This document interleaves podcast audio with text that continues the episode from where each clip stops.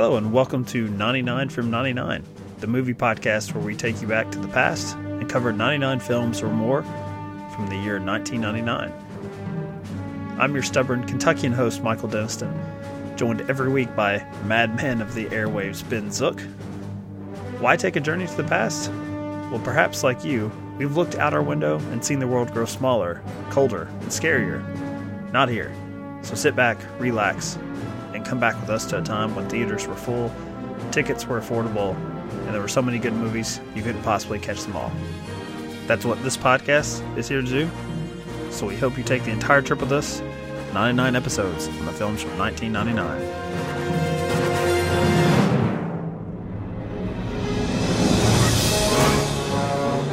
I want you to hit me as hard as you can. I'm scared to close my eyes. I see dead people. I believe you have my stapler. You, would you object to never seeing me again? This is not just a couch. It's just a couch! Take the red pill, and I show you how deep the rabbit hole goes. He leaves the light on after bedtime. I always thought it'd be better to be a fake somebody, a real nobody. Are we gonna air it? Of course not. Hi. He must be Dr. Mumford of Mumford. What kind of doctor are you? PhD, psychologist. Not a real doctor. That's right, the fake kind. How long have you been in this town? Oh, I don't know. Four months, two and a half weeks. And you've already got more patients than those other two strings combined. Everyone in Mumford is sharing their secrets with the new psychologist. Feel free to lie down. I better not. I'll fall right to sleep.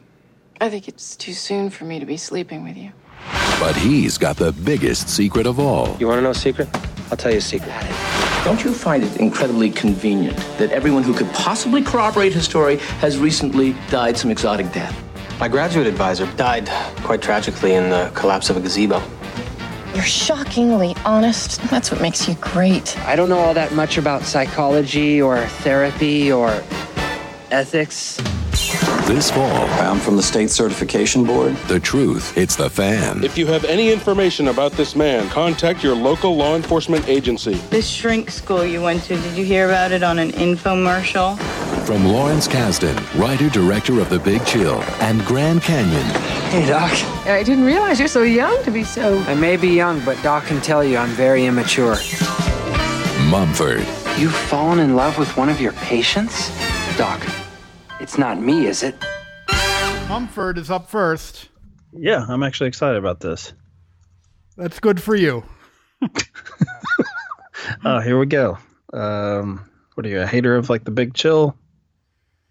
Uh, I guess I think I think the Big Chills super fans would say I'm a hater because I do think it's overrated.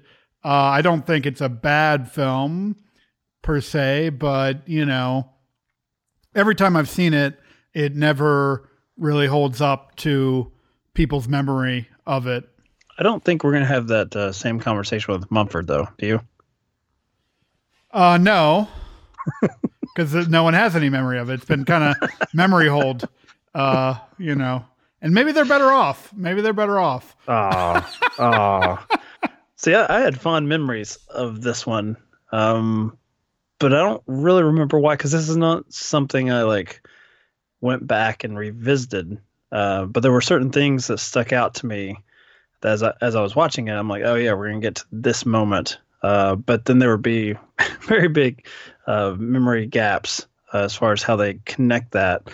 Uh, and I don't really know if they do upon rewatch, but I kind of I already feel bad for Mumford for you like uh, punching down on such a, a sweet, kind-hearted movie.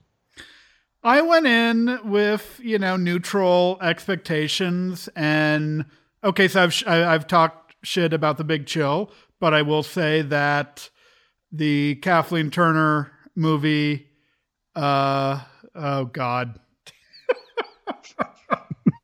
you know what I'm talking. The Kathleen Turner, William Hurt neo noir Body Heat? Body Heat. Uh, I was trying. I was going to say Body and Soul, and I don't. I knew that was wrong. Um, Body Heat is you know one of the best neo noirs, you know of of all time, and definitely the best noir of the '80s. Uh, even even for me. I think it would be better, even better than Blood Simple. And so that's a really accomplished movie.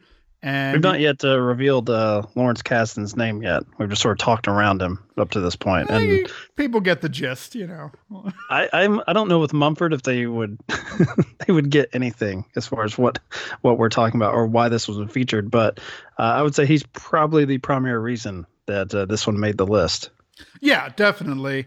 And and I had I, I had a good I had neutral, you know, it from the looks of the cast, you know, the people here this looked like it would be, you know, pretty decent. And and and the genre is something I normally like. And I was about to mention it, but Lawrence Kasdan uh, wrote and direct uh, another one of my favorite movies of the 1980s, The Accidental Tourist. Uh, have you seen that film? Not seen that one. I thought you were going to go to uh, Grand Canyon, which I thought about quite a bit when it came to Mumford. That's uh, from 1991. Uh, and and that's a good movie, but I mean, it's no accidental tour. I think you should check out Accidental Tourist. You might really enjoy it. It's similar to Up in the Air and Oh, okay. movies like that. Sold. Um, Okay. Okay. enough. um, but so this is definitely on his like downswing, you know, because after this he does Dreamcatcher, which is kind of you know unifiedly identified as the worst movie, not just of his career, but one of you know the worst Stephen King adaptations of all time. And I agree with that assessment. Um, and I think something I think with Mumford, I think there was a period in the late '90s where if a independent movie was quirky enough and you know bright enough and pleasant enough that critics just kind of went to bat for it on autopilot without really uh, delving into the story so much and that's the problem that i had with mumford is that it kind of falls apart the minute you try to analyze uh, the characters' decisions and the way they're behaving around each other, and Mumford as a protagonist himself.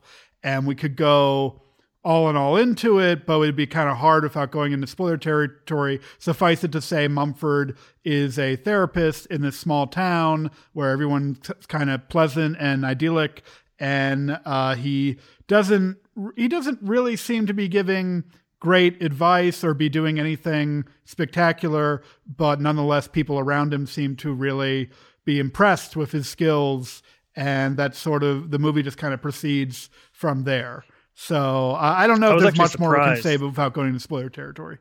Yeah, but before going into spoilers, because I don't think this is the case, it's in the uh, like the first little paragraph on Wikipedia as far as the plot uh, that there are two other therapists working in the area, and I actually for this watch forgot that they were even part of it.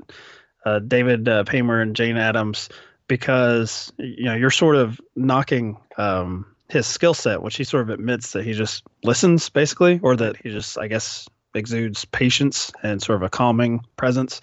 Uh, so I'm watching the movie. I'm thinking like, oh, okay, it's a small town, and um, this guy's the only. You know, this is the first time they've interacted with a therapist. This is the first time they've sort of opened themselves up to uh, talking about themselves and, and opening up. And then uh, somewhere in the in the middle of this, they introduce these two other characters that I guess are as close as you get to uh, antagonists here. Uh, maybe Martin Short's character, an, an attorney, but um, even then, there's not there's not a lot of conflict uh, in the, in this particular one, film, and you find that a lot with, in particular, with ensemble films that deal with, uh, I guess, sweet uh, couplings that we have here. Like almost everyone in the ensemble is going to meet uh, another cast member, Mhm. and they're going to fall in love, and it you know just it presents just this sort of, as you said, this sort of uh, ideal situation for uh, for finding happiness pretty uh, quickly. Um, that being said, the film itself is not it's not brief, and there are some things that they just sort of leave hanging. And I think uh, most of it probably re- you know revolves around our lead character here. So we'll get into spoilers here because um, strangely, the the character of Mumford himself kind of does that with uh, Jason Lee. Just says, "Hey, here's my backstory." And uh, basically, that's the the axe hanging over his head for the rest of the film until it's revealed to everyone else in the town. Want to know a secret? I'll tell you a secret.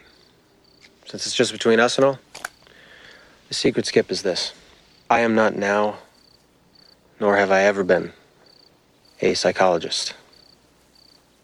Who else knows? Just you. It's time you did some talking, Dr. Mum. Wait a minute. That is your name, isn't it? Damn. What is your name? It doesn't matter. You can call me Doc. It matters to me. I've told you a lot of private stuff. I can tell you anything else. What about everything else? How did this happen?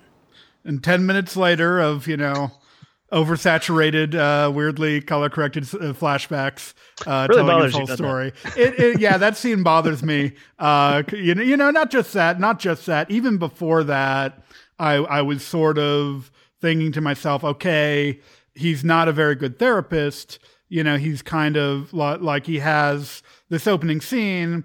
His patient is describing to him, you know, these sexual fantasies that he has, and and Mumford's reaction is to, you know, dismiss him as though he is like, you know, the golem or or something. Um, and and, and then later uh, he says, "Oh well, I never make uh, house calls or whatever." But then he's making a house call with Jason Lee.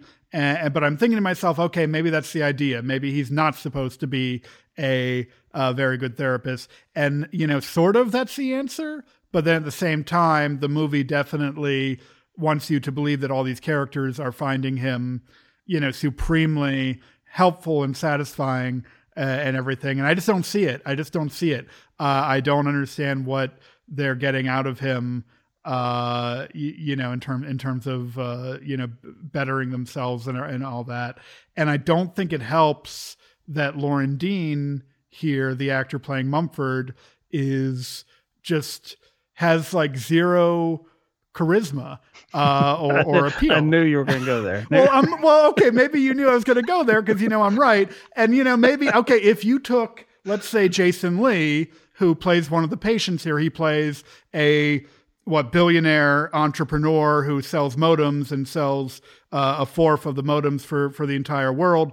Um, you take him as an actor and you put him in this therapist role, I could kind of see it. I could kind of understand that what people could be taken in by, you know, his personality and his charms and everything. But with Loren Dean, it's like a blank slate, and I don't get why people are so forgiving of of him. This is a classic, uh, and this is going to come up again when we talk about Happy Texas, uh, a, you know, a few weeks from now. Um, this is a classic Music Man type scenario. A a shyster con artist comes into town, uh, you know, charms everyone, and then everyone at the end. Spoiler alert! Big spoiler alert at this point. Just kind of throws their hands up and goes, "Oh, but you enrich our lives so much better and everything." And it doesn't it doesn't work if you're not charmed yourself by the protagonist. I'm going to be a little less mean than you, although the I think your point about Jason Lee is uh, is pretty damn good because as you were, you know, pontificating on that uh, possible version of Mumford, I'm like, oh, that probably would be better. Mm-hmm. I think that the issue I had with Loren Dean is actually everyone else. Um, I think that they they're sort of forced to go a little a little hokey, a little broad, almost to make up for this this vacuum, I guess, this black hole of charisma as, as you looked at it. And uh, I mean, I think uh, like Ted Danson is someone who I, I like. Always, Yeah. especially in a comedy, I like when he pops up. And here, I was just like, oh, um, he's just in this one note scene that he's an asshole. that's it. Like that's like that's that's all we're gonna get from this guy. And so it makes you think less of the Dr. Mumford character because you're like, well, yeah, if they if they're coming in as sort of one note cliches of people that are not three dimensional, it makes your job pretty easy. Um, so I was I think I was more distracted with it now, uh, the main character being Loren Dean, uh, than I was then because he was in a lot of stuff in the late '90s, and this is kind of like you were talking about with Lauren Lawrence Kasdan. I guess after Dreamcatcher was put in uh, in Hollywood jail, I think he only had one other feature that he directed. Uh, Loren Dean was in uh, what Apollo 13, uh, Gattaca, uh, like right before this, and uh, he has like a strange gap. I just don't remember him. I don't. I don't remember him in Gattaca or or Apollo 13. Who did he play? Well, Gattaca, he's the detective chasing after uh after Ethan I Hawke. thought that was so- Alan Arkin. Or no? Well, I, I'm trying to avoid spoilers for Gattaca there because his I could I could easily say like this is who he is in Gattaca, but he's Ah, I guess okay. So he's, there's a little bit more to his character there. Um, yeah, Apollo 13, How to Make an American Quilt, uh, Rosewood, The End of Violence, uh, all, all blockbuster hits that you know. Uh, Rosewood is a very over, uh, a very underrated movie. See, uh, you, you go with Snark, and then you, you liked it. Uh, Enemy of the State was 1998. that's- yeah. and then Your Man, Clint Eastwood, Space Cowboys, and then after that, he kind of goes to TV, and then uh, doesn't. Uh, I don't think he has a credit from 2000. Yep, his last credit's 2011. Then 2018, he appears on one episode of Grey's Anatomy. But so this is the only lead role that you listed off there. And so it is still sticking out to me as an odd choice. You you could pick almost anyone in this cast and and even David Paymer and uh, and put them in the lead role and come up with something like you could rewrite it for a woman. You could have uh, Jane Adams or uh, Elisabeth Moss, you know, 12-year-old Very Elizabeth young. Moss or whatever. Yes, very young. Uh, uh, or Alfred Woodard. Alfred Woodard. You could rewrite this for Alfred Woodard, and this that would be an interesting movie. I would completely understand why people would find solace and warmth in Alfred Woodard's advice, even if she was a con artist. Uh, but with with Loren Dean, you know, there there just isn't much there. You don't really sense much thought process behind his decisions, and worse than that, you, you know, it's established that he is actively kind of manipulating uh, certain people, in particular Hope Davis, who he seems that's the one he's romantically involved with, correct, or trying to be, right? It's been a few weeks since I saw it. Yeah, yeah. He, uh, I, I think pretty early on, uh, he he says we're gonna like take these little sessions outside the office because she, uh, like it's the It's- first rule. It's like the first rule Yeah. of your fake uh, Hippocratic Hippocratic oath. You know that you didn't take. I mean, you know, got to keep up appearances at least. I would think. Did you have an issue with him uh, pretty quickly telling, uh, I guess, his uh, richest client, Jason Lee, um, like, here's my secret. Um, I actually am a con man. This is not my real name. And that's what you should do. job. That's what you should do with your life, Jason Lee. Uh, just lie to people and be a con artist, and there you go. Pro- you won't be unhappy anymore. Um, this is a weird movie. I there. So so. Have you ever heard the criticism of uh, Ron Howard's A Beautiful Mind that it's basically telling you know schizophrenics and people who are bipolar to just stop taking their medicine and they'll Hmm, be yeah, fine. yeah. I, I, I hate that criticism of that movie because I think it completely ignores the specifics of uh, Nash's uh, situation. But I think it's a good criticism to apply here because there's really there's all there he doesn't do anything uh, that's actually good for these people. It- you know, you, you know, and, and most of the time he's doing nothing uh, and just kind of reacting to Jason Lee uh, building this like ex machina kind of setup. Uh, you, you know, at his factory with this robot woman that he's building. Well, Um, he does provide some pretty, you know, vintage pornography, my friend. That he, I don't know how he cobbles that together, but it's it is a, it seems to be a well uh, appreciated gift that uh, he gives to his one client that likes, you know, likes to to have his his fantasy life. I don't know really why that works though. like and like because in that and with him he's trying to i think even states he's trying to get him to uh, basically place himself in the fantasies and i don't know why porn you know backdated to like the uh, 40s or 50s era uh, allows him to see himself in in those sexual situations where i guess uh, modern pornography does not because this character is not even really uh, you know, coming up with scenarios that would be on, you know, uh, PornTube or anything. So yeah, you're, I mean, you're right. The, the stuff that Mumford presents as sort of aha moments, uh, if you think about them too much, uh, I don't really see how they help. Other than he's just uh, patient and doesn't really raise his voice, even to people he dislikes. So you're in good company because, like, all the reviews I read from people I respect, you know, from 1999, like Roger Ebert and you know such and such, uh, like they all they all liked it and they all said it was charming and funny and and quirky and that it really lifted their spirits. And I just don't feel that way. So I don't know. I I'd, like like I want to hear more about why it worked for you. I think there's individual scenes that work. Um, yeah, I, I like anything with uh, Mary McDonnell. Really, uh, pretty much any any time. Uh, and I I think there's a there's a moment with a young uh, I think this is the first uh, film role for uh, Zooey Deschanel, um, because she you know she attempts to or at least she she's probably the closest one as far as a patient that calls Mumford on his shit a little bit.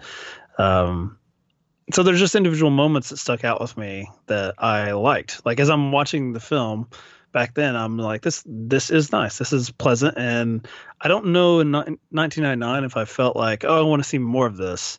Uh, but I know when it was on our list, I was I was very much looking forward to it. Like, oh, that'll be you know great to go back to something that wouldn't be made now, or if it was, you know, it would be a it would be like a six part you know half hour series on netflix or something with uh you know even you know the quirk would be heightened to the extreme um but i what i had forgotten like i'd forgotten about the sex robots which i, I don't know some of the sometimes with these comedies when they it's like they're going for a gag Like Yeah. it's like they don't seem to have confidence in just presenting regular people that are being kind of like you know affable and kind to each other. So they're like okay we need something weird here. So the, you know just to induce laughter in the audience even just have sort of a nervous energy like oh that's a strange thing those sex robots. But um yeah I, di- I didn't care for that and uh i think i mentioned yeah ted danson. I didn't didn't really care for him. So i guess really when it gets it's strange. Anytime it gets into anything like negative in the film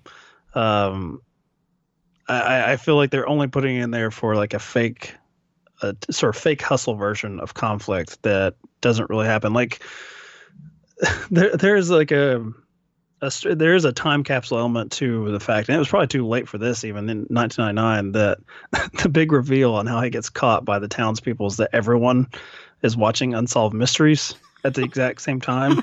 And he like looks out and can like hear that you know the sort of iconic theme music and see it and he knows that the jig is up. Um, but as you said there's really no there there's nothing that's like there's no comeuppance for any of this. And i don't think the film even leads you to believe there's going to be one mainly because i mean the character outs himself pretty early on and then we're just sort of waiting to play catch up. But um, i don't know. I, I i think it's enjoyable but there's probably a good reason that like you know in 20 years i've not like replayed it either. I've not gone back to it. Although you did point out to me i think on a i don't know if it made the cut of a previous episode but in conversation that there's a uh is there a 2019 blu-ray that just released for this thing? Yes. So there are fans out there. And they all work order, at they I'm all work at Kino Lorber uh, Studio Classics. what would you uh, like, here since you're uh, you're on the uh, more negative side but I, I think you know you're i don't think you're actually being as uh as negative as you think you are. What you know what what do you think this film is aspiring to like a, a certain type of movie that sort of works on this level that does it far more effectively Well, to you know, just I mean, you're saying I, I'm not going too negative. Uh, this is this is like near the bottom. I think I probably bottom ten uh, of 1999. See, you for don't- me. you don't sound So that that's way, pretty- I know. I'm not angry about it. Like I'm not angry. like the flaws in it are so obvious to me that the and and yeah, it you know it it has almost no appeal, no fan base today. And so, yeah, I, I, you know, it's not like, like, what am I going to do? You'd be like, oh, I can't believe people are, are into this. I just think it represents Kasdan on the downswing and kind of giving into his worst instincts in terms of something, you know, that worked. I think I kind of touched on it in that, uh, you, you know, this is, you know, the Music Man, the Music Man from 1962 uh, with Robert Preston. Uh, you know, that's a, I know you hate musicals, but you know, a lot of people who hate musicals usually like the Music Man because there's not a lot of, um, not a lot of there. There's some, but there's not a lot of really stagey breakout into into song uh, moments. Um, yeah, I think I've seen the uh, Simpsons episode. yeah, based on that. exactly. That's all I need. So there we go. I, I don't think I don't think con artists are very interesting when you're not seeing the machinations uh, behind it. You know what I mean? Like you you you can kind of root to hate someone who's manipulating people as long as you you're kind of in on the joke. But when it's like you know. Mr. Blankface here just kind of, you know, coyly, you know, like lying to people all the time for for for almost no reason really. Um, it's just like he just couldn't figure out a place in society for himself otherwise. Mm. Uh, yeah, and that's actually. I mean, that's interesting. I mean, if it's just someone like basically, he just wants to be left alone from his own, you know, his previous life. Now it's a life completely of his own making, as far as all, all the the negative uh, things that were happening there. That, that was, you know, you've got a drug addict and uh, a guy like uh, sleeping with his partner's wife, and I mean he's doing all of the uh, sort of tropey, I guess, cop things, even though he's uh, some sort of some sort of seedy IRS guy. Um, but I mean, just you phrasing it like that, I'm like, well, that's interesting. Uh, but I I don't know, I just, I can't really make heads or tails why there's like certain parts in this film. It's almost like Kasdan had written different scenes or had ideas in his head for other things and then cut them out and then sort of pasted them pasted them together here. Uh, and it just doesn't doesn't ever really totally come together. But it's uh it is you know it's very likable. It's very it's it's sweet and I I did enjoy my time with it. But I mean you have to admit there's there's obviously like going through maybe not with like body heat, but there's definitely a certain degree of hokiness that you have to accept with Kasdan's uh, work, especially the stuff that he directed. Like going back to Grand Canyon, which is a film I like. You know, it's a very kind of hokey, kind of cornballish movie, mm-hmm, but it, it's mm-hmm. sweet and I enjoy it. Grand Canyon has its flaws too, but I think overall you just care for the characters more.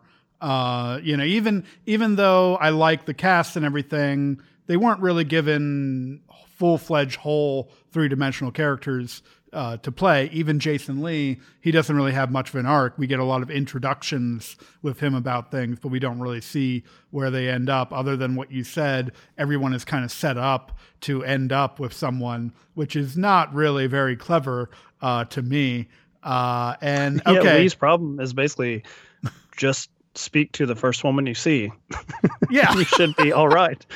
That's it. Well, so look, okay, I'm reading I'm reading this right now. Uh, Johnny Depp was originally offered the part of Mumford, and and I, you know, I guess he turned it down. And so, yes, the natural uh, next step, of course, you know, to, to go from, you know, it's super animated, super charismatic Johnny Depp. Oh, Loren Dean.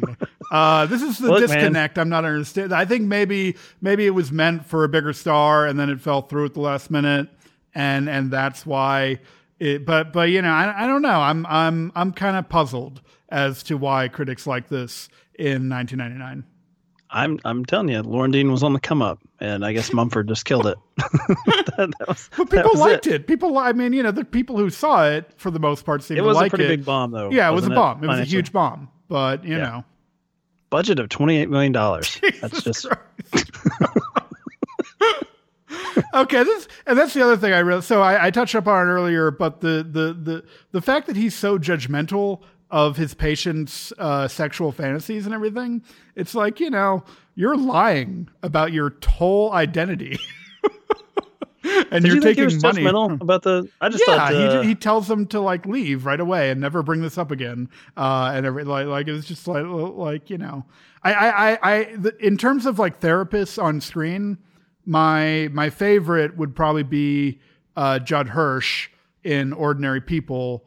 And I don't know if you've seen that movie, but one of the mm-hmm. things I like about it, that movie is he's not presented as some brilliant hero, or or is he presented as some, you know, heartless villain? He's just presented as a normal guy you know, tr- not really, kn- who doesn't really know the exact solutions to Timothy Hutton's problems, but he's really, he's trying just as hard as Timothy Hutton is. And, and what we get here is like the, you know, yes, the miracle worker who doesn't really say anything uh, of any consequence or of any use, but everyone loves him and uh, just the same, uh, and can't imagine their lives without the, you know, the positive effect he's had on them, which I just don't, don't buy. I just don't buy it.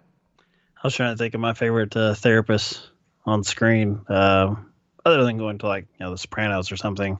Um, I'll probably just go with Faye Dunaway from Okay. uh, Tom Thomas Crown Affair, a, a recent one. You know, There she. you go. I mean, yeah, she she throws some jabs and some haymakers. She pushes back on Pierce Brosnan. That was pretty fun. Very very brief, but it was fun. And there you go. So I don't think Lawrence Kasdan will be making a comeback anytime soon. I think he's he's about done. Well, he uh yeah he's he did rear his head up uh was it last year to produce the first uh financial bomb in the Star Wars series with Solo. So yeah, Yep. the the curse of Mumford lives on. You know what we need to do? We got to make this Han Solo guy just totally uncharismatic, uh, completely. That seems to be his thing. Uh, all right. What do, what do we got next? I don't have it pulled up. You want to quiz me, or are we done with that? What's our new thing we're doing with Uh, uh, next up? So I yeah, I will quiz you, I guess. Uh the a number and then a uh a card in a poker. Oh, okay. Three Kings. This There is a big go. release. We actually, you know, this is moving away from Mumford. This is, uh, you know, a big studio film. I believe it was a hit, and of course, it's got George Clooney. Uh, Spike Jonze was in this, right? Was he Yep. actually credited for this one? I believe so, but I had to look it up later. Uh so maybe not. And uh, you know, that's the the film nerd in me. Uh, you know, placing him above Mark Wahlberg, Ice Cube.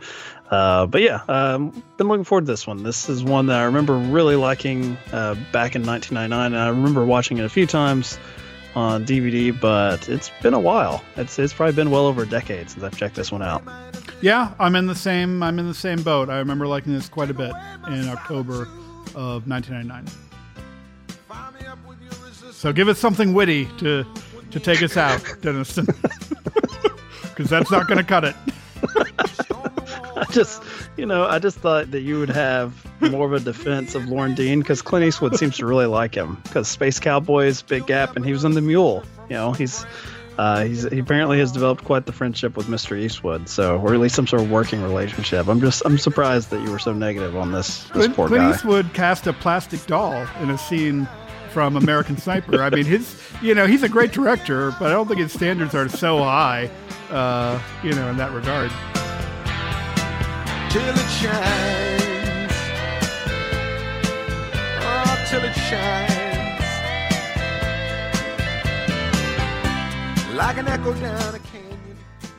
And if you'd like to continue the conversation with us, feel free to do so on Twitter, Instagram, or Facebook at 99 from 99. Not the words I hear. I've been too long on these islands.